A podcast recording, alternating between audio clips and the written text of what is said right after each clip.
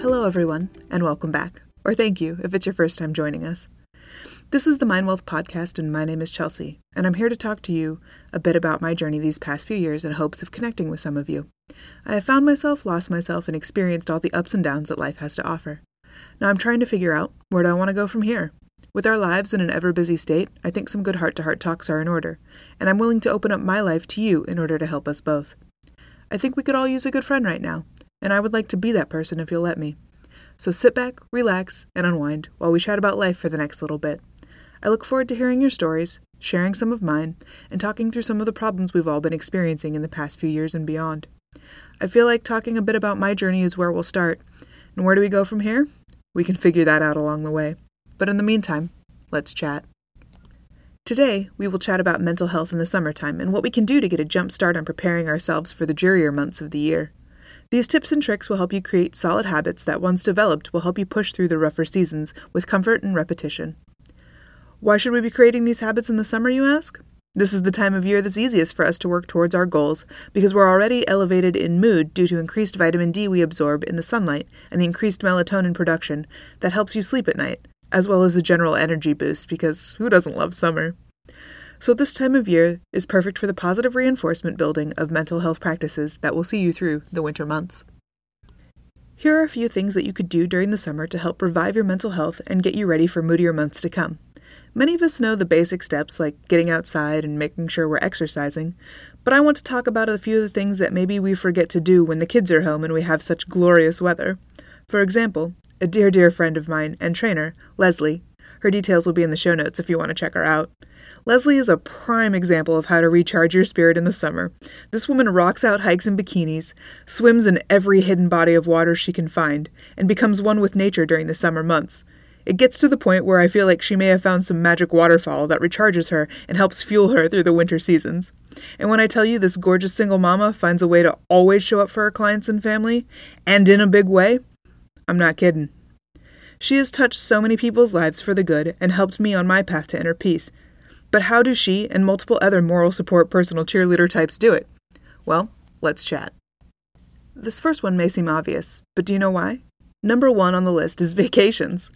Utilize your vacation days and make the most of your long weekends. While we all enjoy a two week vacation, it isn't always in the budget. And remember to set reasonable expectations for your financial health as well. It'll help you in the long run.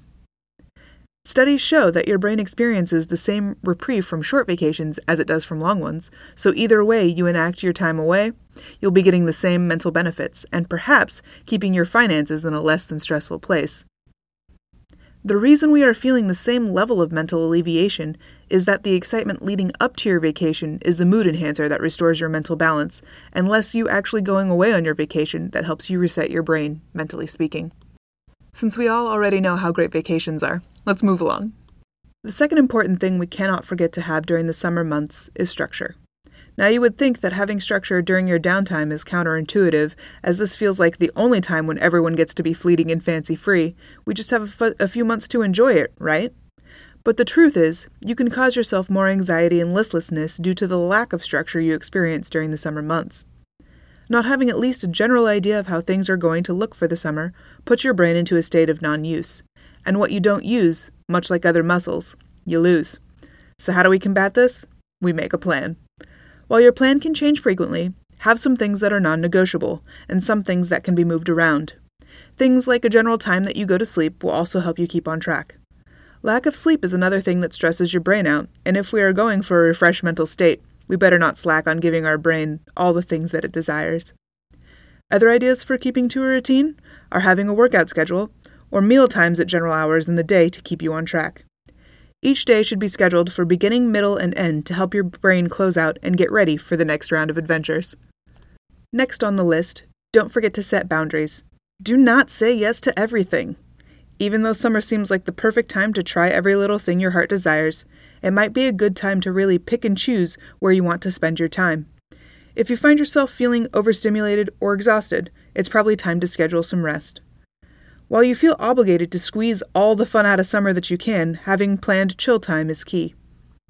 Without planned rest or downtime, you can find yourself feeling burnt out quickly, which leads to cranky attitudes and emotional or physical exhaustion, and possibly, in the worst cases, where the burnout lasts for long periods of time, could lead to serious medical conditions like depression. Yep, you heard me. Even in summer, you can give yourself depression. Remember, when planning your summer fun, to seek out specific adventures that feel right to you or your family and fit into your time schedule while not overbooking yourself for a relaxed and enjoyable summer.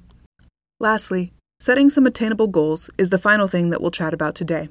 While relaxing and enjoying some mental downtime during summer are the most important things, you do not want to find yourself rolling into September and not accomplishing a few simple projects you've had on your to do list.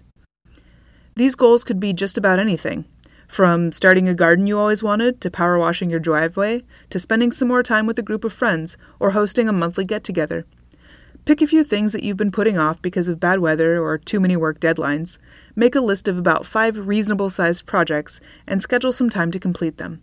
The feeling of satisfaction as we roll back into the monotony of the everyday routine will be worth it, and seeing some of those projects completed in your living spaces or friend circles will help motivate you to do more things and give you even more mental boost later down the road.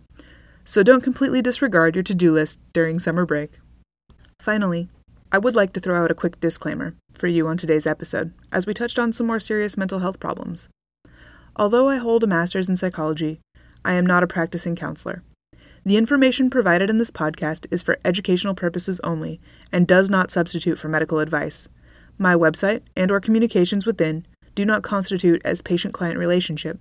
And while I do strive to provide accurate and current information, it is not a replacement for medical advice, and you should not rely solely on the information I have presented here. Please consult a medical professional or healthcare provider if you are seeking medical advice, diagnosis, or treatment. Thank you so much for hanging out with me today. I've enjoyed our time together.